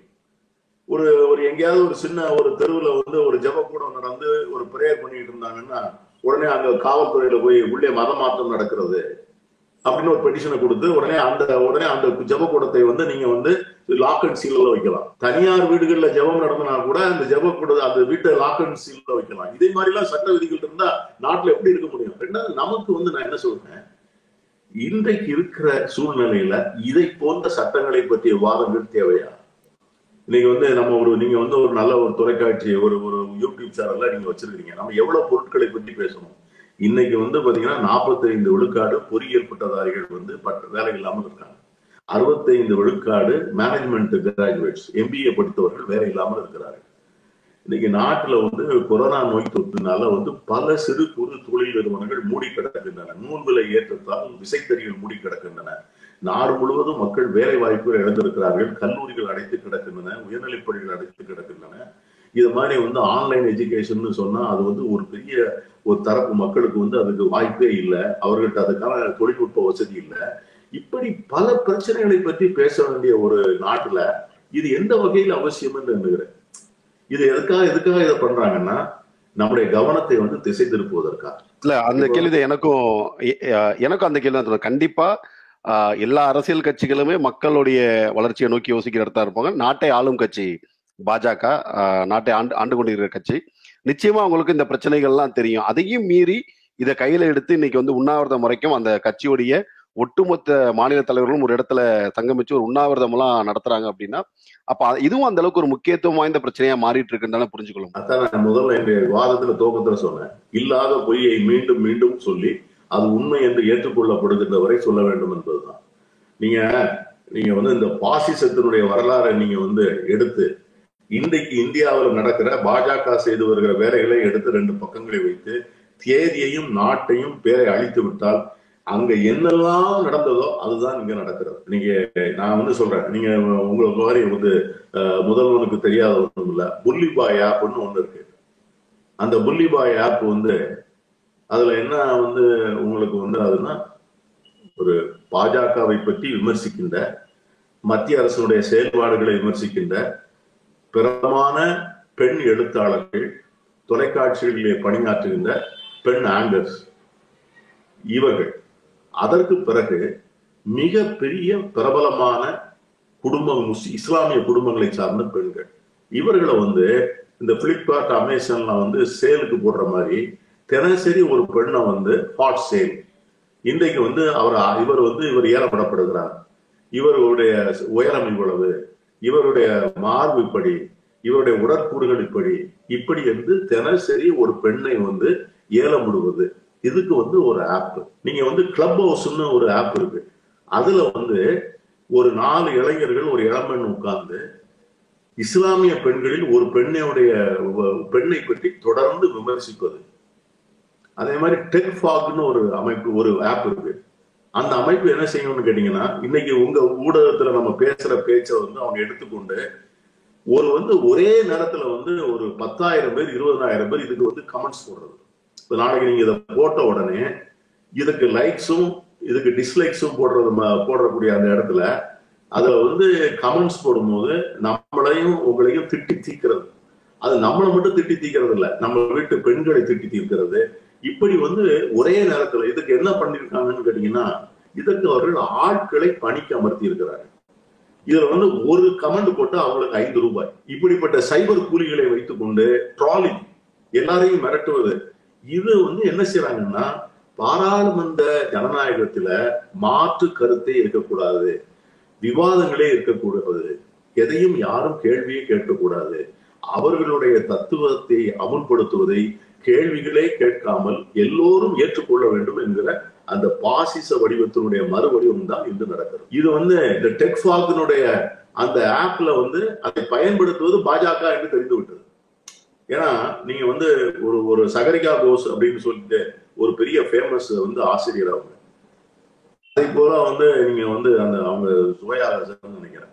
அவங்க வந்து ஒரு பெரிய ஆதர் அவங்கள பத்தி பாத்தீங்கன்னா ஒரு அவங்க ஒரு ஒரு இருநூத்தி நாற்பது பேர் மேல இந்த டெக்ஃபாக் வந்து நாலரை மில்லியன் கமெண்ட்ஸ் கொடுத்துருக்காங்க நாலரை மில்லியன்னா நாற்பத்தஞ்சு லட்சம் கமெண்ட்ஸ் கொடுத்துருக்காங்க ஒரு இருபது இருநூத்தி எண்பத்தோரு பேர் அவங்க செலக்ட் பண்ணி ஒரு ஒரு ஒரு ஒரு பூல் வச்சுக்கிட்டு ஒரு ஒரு டேட்டா பேஸ் வச்சுக்கிட்டு அந்த டேட்டா பேஸ்ல உள்ள ஆட்களை தொடர்ந்து ஃபாலோ பண்ணி அவங்க போடுற ட்விட்டர் அவங்க போடுற ஃபேஸ்புக் கமெண்ட்ஸ் அவங்க கொடுக்குற இன்டர்வியூ இதுக்கு எல்லாவற்றுக்கும் உடனே உடனே பதில். நான் இப்போ யார் காலையில நீங்க பாத்தீங்கன்னா நான் வந்து ட்விட்டர்ல ரெண்டு நாளா இந்த இதை பத்தி போட்டு கொண்டிருக்கிறேன் இதை நம்ம விக்கெட் பட்டி பள்ளிக்கூடத்தை பற்றி அதுக்கு வந்திருக்கிற பதிலை கேட்டீங்கன்னா காது கொடுத்து ஆபாசமாக கேட்க முடியாது. அது வந்து எல்லாம் பாத்தீங்கன்னா ஒருத்தரும் ஒரிஜினல் நேம்ல இருக்காது. எல்லாரும் ஒரு புனை வைத்துக் கொள்வாங்க. அது எப்படி வைத்துக் கொள்வாங்கன்னா ஒரு இஸ்லாமிய பேராக வைத்துக் கொள்வார்கள் ஒரு கிறிஸ்தவ பேராக வைத்துக் கொள்வார்கள். இப்படி வந்து ஒரு நாட்டினுடைய அரசியலை திசை திருப்பி ஜனநாயகத்தினுடைய எதிர்காலத்தையே கேள்விக்குறியுள்ளாக்கி இந்தியாவுடைய எதிர்காலம் வந்து எப்படி இருக்கும் என்கிற அச்சத்தை வந்து வளர்க்க வைத்திருக்கிறார்கள். இது நாட்டினுடைய முன்னேற்றத்திற்கு நல்லது. ஒ- ஒரு ஒரு வகையில வந்து இவ்வளவு சிக்கல்கள்ல நாடு இருக்கு அப்படிங்கிறத நீங்க சொல்லிட்டு இருக்கீங்க. அரசியல் தன்மை மாறுது எல்லாமே மாறுது. ஆனா இதை மீட்டெடுக்கிற இடத்துல இன்னைக்கு முன்னணியில வந்து நிக்கிற இது வந்து வெற்றி தோல்விகளை கா- தாண்டி எல்லாருடைய பார்வையும் வந்து காங்கிரஸ் மீது தான் இருக்கும். தேசிய அளவுல எல்லா மாநிலத்திலும் தன் இருப்பை வச்சிருக்கிற ஒரு கட்சி அப்படிங்கும்போது காங்கிரஸ். ஆனா இந்த இந்த ஸ்ட்ராட்டஜிஸ் எல்லாத்தையும் வீழ்த்துற அளவுக்கு காங்கிரஸ் வலிமையா இருக்கா? பிஜேபியோட இந்த அத்தனை ஸ்ட்ராட்டஜியும் வீழ்த்துற அளவுக்கு காங்கிரஸ் வலிமையா இருக்கு அப்படின்ற நம்புறீங்களா? இதை இன்னொரு பண்ண முடியுமா? அதாவது ஜனநாயக நிறுவனங்களை வந்து உள்கூடற்ற நிறுவனம் உள்ளீடற்ற கூடுகளாக மாற்றுது. இப்ப நீங்க அந்த இன்ஸ்டிடியூஷன் அப்படி இருக்கும் பட் ஹாலோவர் தேர்தல் ஆணையம் உச்சநீதிமன்றம் பாராளுமன்றம் தகவல் அறியும் உரிமைக்கான அந்த ஆணையம். இப்படி வந்து நம்மகிட்ட வந்து மீடியா பிரஸ் இவ்வளவும் நம்ம வந்து ஜனநாயகத்தை பாதுகாக்கக்கூடிய நிறுவனங்கள். இப்போ இந்த நிறுவனங்கள் எல்லாமே வந்து எப்படி செயல்படுதுங்கிறத நான் உங்களுடைய இதுக்கே விட்டுறேன். நீ வந்து நான் ஒரு முன்னால நான் இந்த துவக்கத்துல வந்து உங்களுக்கு வந்து ஒரு நான் ஒரு தகவல் சொன்னேன். எவ்வளவு பட்டதாரிகள் வந்து வேலை இல்லாமல் இருக்காங்க அப்படின்னு சொல்லி. இதை பற்றிய தகவல் வந்து எந்த ஊடகத்திலேயாவது வந்திருக்கிறதா? இது யாராவது விமர்சனத்துக்குள்ளா இருக்கிறதா? இன்னைக்கு வந்து சீன சீனாவிலிருந்து வந்த சீன ராணுவம் வந்து ஏறக்குறைய வந்து அந்த சிக்கிம் பூட்டான் அந்த பகுதியில் இருக்கிற அஹ், நாடாளுமன்ற உறுப்பினர்களே சொல்லுகிறார்கள் அவங்க வந்து எண்பது கிலோமீட்டர் உள்ள வந்துட்டாங்க நூத்தி இருபது கிலோமீட்டர் உள்ள வந்துட்டாங்க. ஆனா அரசு வந்து அதை பற்றிய எந்த செய்தியும் வராமல் இப்போது ராகுல் காந்தி அவர்களோ அல்லது காங்கிரஸ் கட்சியை சார்ந்த அல்லது கம்யூனிஸ்ட் கட்சியை சார்ந்த யாராவது அதை பற்றி பேசினால் அவர்கள் வந்து அந்த செய்தியை வந்து பெரிதாக வந்து அவர்கள் வந்து சேடுவது இல்லை. ஓஎன்ஜிசியில வந்து சேர்மன் போடுறத வந்து இப்போ வந்து மூணு நாலு மாசமா நிறுத்தி வச்சிருக்காங்க ஏன் நிறுத்தி வச்சிருக்கிறாங்கன்னா அந்த ஓஎன்ஜிசியினுடைய பாம்பே ஹைன்னு சொல்லக்கூடிய இடத்துல மிக அதிகமாக கேஸ் இருக்கிற இடத்த வந்து ஒரு தனியாருக்கு கொடுத்து விட வேண்டும் என்று அவர்கள் ஏற்பாடு செய்கிறார்கள். அந்த ஓஎன்ஜிசி நிறுவனத்திலே பணியாற்றுகின்ற இயக்குநர்கள் அதை ஒத்துக்கொள்ளல. அதற்காக வேண்டி அதுக்கு சேர்மனே போடாம அதை ஏற்றுக்கொள்ளக்கூடிய ஒரு ஐஏஎஸ் ஆபீசரை கொண்டாந்து வந்து போடுற போடுறதுக்கு அவங்க காத்திருக்காங்க. இதெல்லாம் எந்த பத்திரிகைகளையும் யாரும் வர்றதில்ல. இதை போன்ற வந்து பல சம்பவங்கள் நீங்க வந்து தொடர்ந்து நீங்க வந்து டிமானிட்டைசேஷன்ல இருந்து எவ்வளவு தவறான முடிவுகள் எவ்வளவு பாழ்படுத்தி போன பொருளாதாரம் அதனால சீரழிந்தவர்கள் எத்தனை பேர் ரிசர்வ் பேங்கை போன்ற ஒரு அமைப்பை கூட வந்து செயலிழக்க வைத்து அந்த இயக்குநர்கள் எடுக்க வேண்டிய முடிவையே பிரதமர் அலுவலகத்தில் எடுக்க வைத்து இதை போன்ற பல பல பல செய்திகளை நாம சொல்ல முடியும். பாராளுமன்றத்திற்கு வந்து பிரதமர் வருவதே இல்லை. பிரதமர் பத்திரிகையாளர்களை சந்திப்பதே இல்லை. பிரதமர் கேள்விகளுக்கு பதில் சொல்வதே இல்லை. நாடாளுமன்றம் என்பதே விவாதத்தின் மூலம் நடக்கின்ற ஒரு அரசியல் ஏற்பாடு. It is a system by discussion அதற்கு இருக்கின்ற மிகப்பெரிய சக்தியை வந்து அதிகாரத்தில் இருப்பவர்களுக்கு இருக்கின்ற பதில் சொல்ல வேண்டிய கடமை. They got a duty to answer questions அதற்காகத்தான் நம்மளுடைய கேள்வி நேரம்னு வச்சிருக்கிறோம். ஒத்திவைப்பு தீர்மானம்னு வைத்திருக்கிறோம் கவன ஈர்ப்பு தீர்மானம் என்று வைத்திருக்கிறோம் ஷார்ட் டைம் டிஸ்கஷன் வைத்திருக்கிறோம். இதெல்லாம் எதுக்குன்னா அரசாங்கம் வந்து பதில் சொல்வதற்கு எதிர்கட்சிகள் கேள்விகளை எழுப்புவதற்கு. ஆனா எதையுமே வந்து நீங்க வந்து பாராளுமன்றத்துல வந்து ஒரு ஒரு சிங்கிள் மெம்பர் எழுந்து அதை வந்து வாக்கெடுப்பு வேணும்னு கேட்டா கூட வாக்கெடுப்பு தான் நடத்தணும். நீங்க வந்து அவங்க நூறு பேர் இருக்கலாம் எதிர வந்து பத்து பேர் இருக்கலாம். ஆனா இந்த பத்து பேர்ல ஒருத்தர் எழுந்து குரல் வாக்கெடுப்பு மூலம் நிறைவேற்றக்கூடாது. இதை வந்து என்ன எண்ணித்தான் நீங்க முடிவு பண்ணணும். யார் யார் எதிர்த்து ஓட்டு போட்டாங்கிறது நாளைக்கு வரலாறு தெரியணும்னு சொன்னா ஒரு நம்பர் கேட்டா கூட தான் சார். ஆனா ஒரு கட்சியை கேட்டதை கூட அதை புறக்கணித்து விட்டு உடனே தீர்மானம் நிறைவேறியதுன்னு சொல்லக்கூடிய நாட்களில் நாம் வாழ்ந்து கொண்டிருக்கிறோம். ஆகவே இதை போன்ற பெகாசூஸ்ன்னு ஒரு ஒரு சாஃப்ட்வேர் வச்சுக்கிட்டு அந்த பெகாசூஸ்ங்கிறது வந்து யாருடைய வீட்டினுடைய படுக்கறைக்குள்ளேயும் போய் அங்க என்ன நடக்கிறது என்று பார்க்க முடியும் என்று சொன்னால் அதை எதிர்த்து யார் எதிர்கொள்வது? ரெண்டாவது நான் என்ன கேட்கிறேன்னா இன்னைக்கு இதை போல டெக்னாலஜியை கையாளக்கூடிய நிதி வசதி வேற எந்த கட்சிக்கும் இல்லை. இன்னைக்கு வந்து பாரதிய ஜனதா கட்சி இன்னைக்கு எல்லாம் வந்து பதவியேற்ற உடனே செய்த முதல் வேலை என்னன்னா எல்லா கட்சிகளுடைய செயல்பாடுகளையும் முடக்குவது.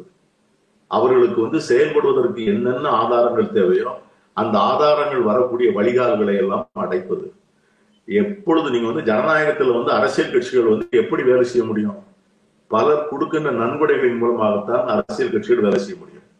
அரசியல் கட்சிகள் நடக்கணும் ஊழியர்களுக்கு சம்பளம் கொடுக்கணும் பிரச்சாரம் செய்ய வேண்டும் பொதுக்கூட்டங்கள் நடத்த வேண்டும் அரசியல் கட்சி தலைவர்கள் பயணிக்க வேண்டும் தேர்தல் காலங்களிலே தேர்தல் செலவுக்கு பணம் வேண்டும். இதெல்லாம் வந்து அரசியல் கட்சிகளுக்கு வந்து அந்த அந்த கட்சியின் மேல ஆதரவு தெரிவிக்கின்றவர்கள் இந்த கட்சி ஆட்சிக்கு வர வேண்டும் என்று நினைக்கிறது கொடுக்குற நன்கொடை தான் இது காங்கிரஸ் கட்சியினுடைய காலத்தில் வந்து எப்படி இருந்ததுன்னு கேட்டீங்கன்னா இதுக்கு நன்கொடை கொடுக்கின்ற கட்சிகள் வந்து உள்நாட்டுல இருந்து உள்ளவர்கள் தான் கொடுக்க வேண்டும். வெளிநாட்டை சார்ந்தவர்கள் நன்கொடை கொடுக்க முடியாது. ஒரு வெளிநாட்டு கம்பெனி நன்கொடை கொடுக்க முடியாது. அதே போல உள்நாட்டிலே வந்து ஒரு பெரிய கார்ப்பரேட் நன்கொடை கொடுக்கணும்னு நினைச்சா அது வந்து குறைந்தது ஏழு வருடம் ஓல்டு கம்பெனியா இருக்கணும். அதுலயும் அவங்க வந்து லாபம் ஈட்டுகின்ற கம்பெனியா இருக்கணும்.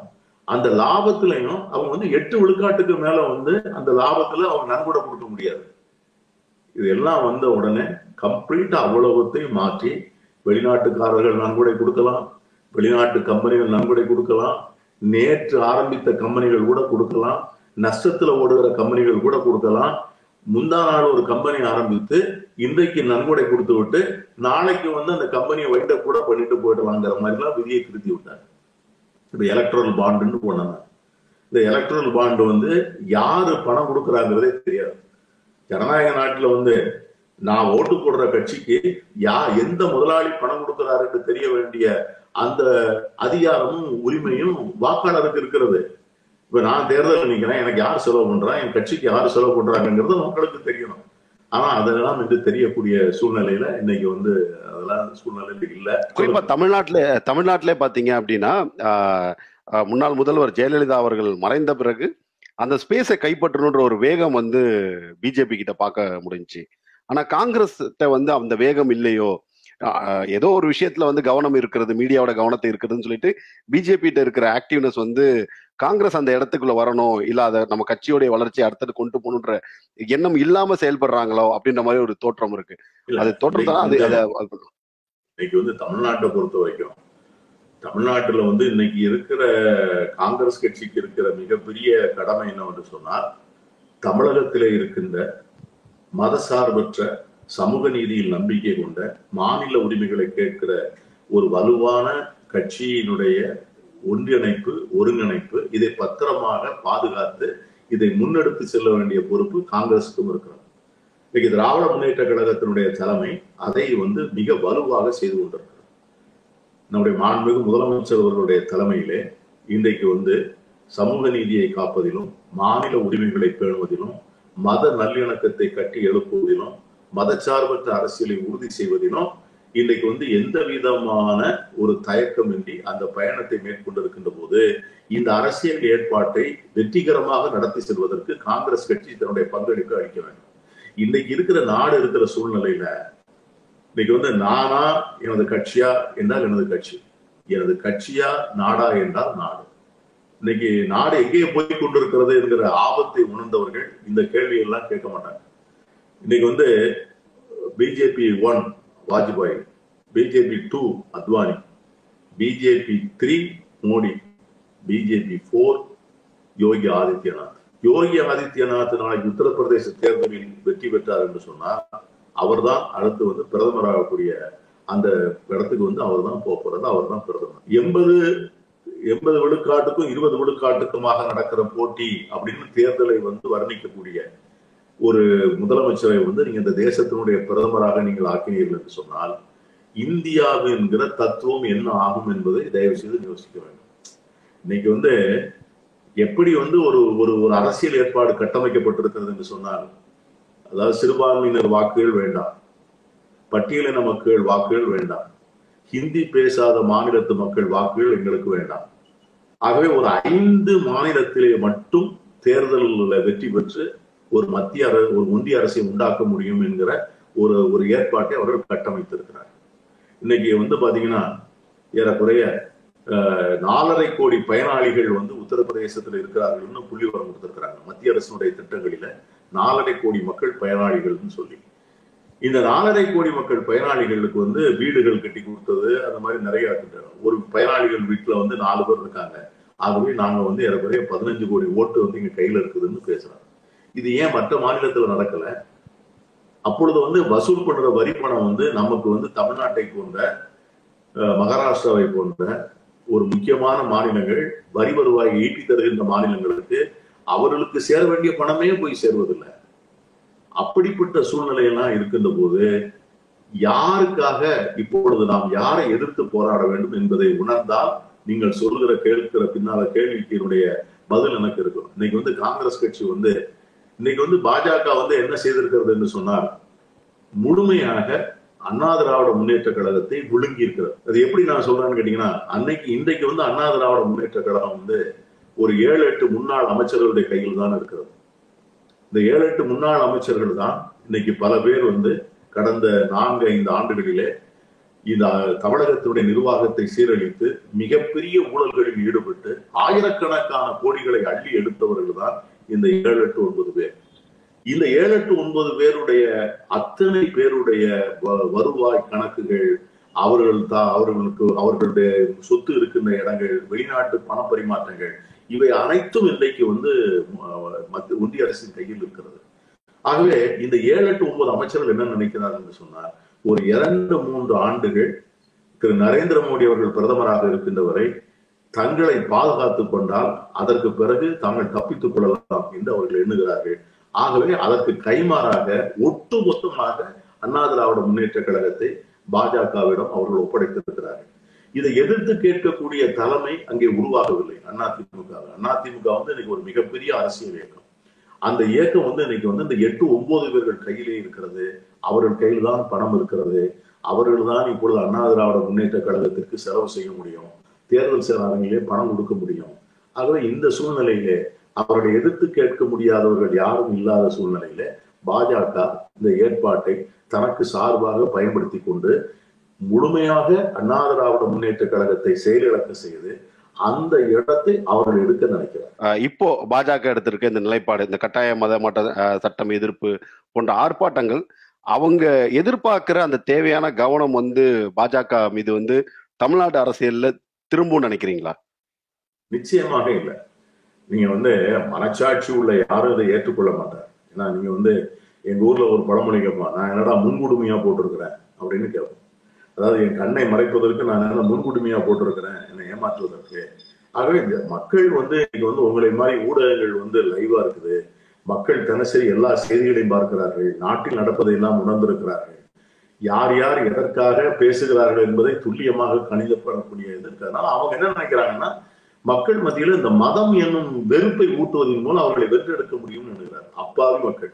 அதாவது ஜவஹர்லால் நேரு அவர்கள்ட்ட வந்து உங்களுக்கு இருக்கிற மிகப்பெரிய சவால் என்ன? என்று கேட்கின்ற போது அவர் நிதானமாக சொன்னார் to create a secular country out of religious out of religious people மத உணர்வு உடைய மக்கள் மத்தியிலே மதச்சார்பற்ற ஒரு அரசை உண்டாக்குவதுதான் எனக்கு இருக்கிற மிகப்பெரிய சவால் என்று சொன்னார் ஆகவே மக்கள் இயற்கையிலேயே பக்தி உள்ளவர்கள் இன்னைக்கு வந்து நீங்க எல்லா மதங்களிலும் இன்னைக்கு வந்து நீங்க ஐரோப்பிய நாடுகளில் போய் பாத்தீங்கன்னா ஞாயிற்றுக்கிழமை தேவாலயங்களிலே ஆட்களே கிடையாது. ஞாயிற்றுக்கிழமை தேவாலயங்களில் பாத்தீங்கன்னா எண்பது வயசு தொண்ணூறு வயசுல ஒரு அஞ்சு பேர் உட்கார்ந்துருப்பாங்க. ஆனா இன்னைக்கு வந்து நம்ம தமிழ்நாட்டுல பாத்தீங்கன்னா தேவாலயங்கள் நிரம்பி வழிகின்றன. வெள்ளிக்கிழமை நீங்கள் பள்ளிவாசல்களில் போனால் பள்ளிவாசல் கூட்டம் நிரம்பி வழிகிறது.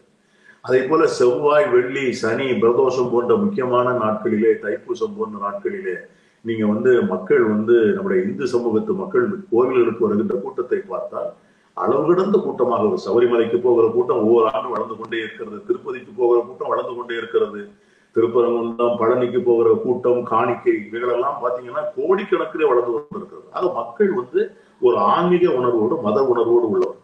அதே நேரத்தில் வந்து அவர்கள் அடுத்த மதத்தை அவமதிப்பவர்கள் அல்ல. அடுத்த மதத்தை வந்து புறக்கணிக்கின்றவர்களோ அவமதிப்பவர்களோ அல்ல. அவர்கள் மதம் அவர்களுக்கு என்கிற முறையிலே எல்லோரும் இருக்கக்கூடிய ஒரு சமூகத்திலே இதை போன்ற வெறுப்பை ஊட்டுவது என்பது அவ்வளவு எளிதாக நடந்துவிடக்கூடிய காரியம் அல்ல இருந்தாலும் எல்லோரும் கண்காணிப்போடு கவனத்தோடு இருந்து நம்முடைய பணியை நாம் செய்து கொண்டே இருந்து இந்த மதவாத அரசினுடைய சரியை மக்களுக்கு தொடர்ந்து சொல்லிக் கொண்டே இருக்க ரொம்ப நன்றி சார். எங்களோட எல்லா கேள்விகளுக்கும் ரொம்ப நிதானமும் குறிப்பா ரொம்ப ஆழமான பதில்கள் அவங்க பதில்கள் அமைஞ்சிச்சு. மீண்டும் ஒரு சந்தர்ப்பத்துல பல்வேறு கேள்விகளோடு உங்களை சந்திக்கிறோம். அதுவரை நன்றி. தேங்க்யூ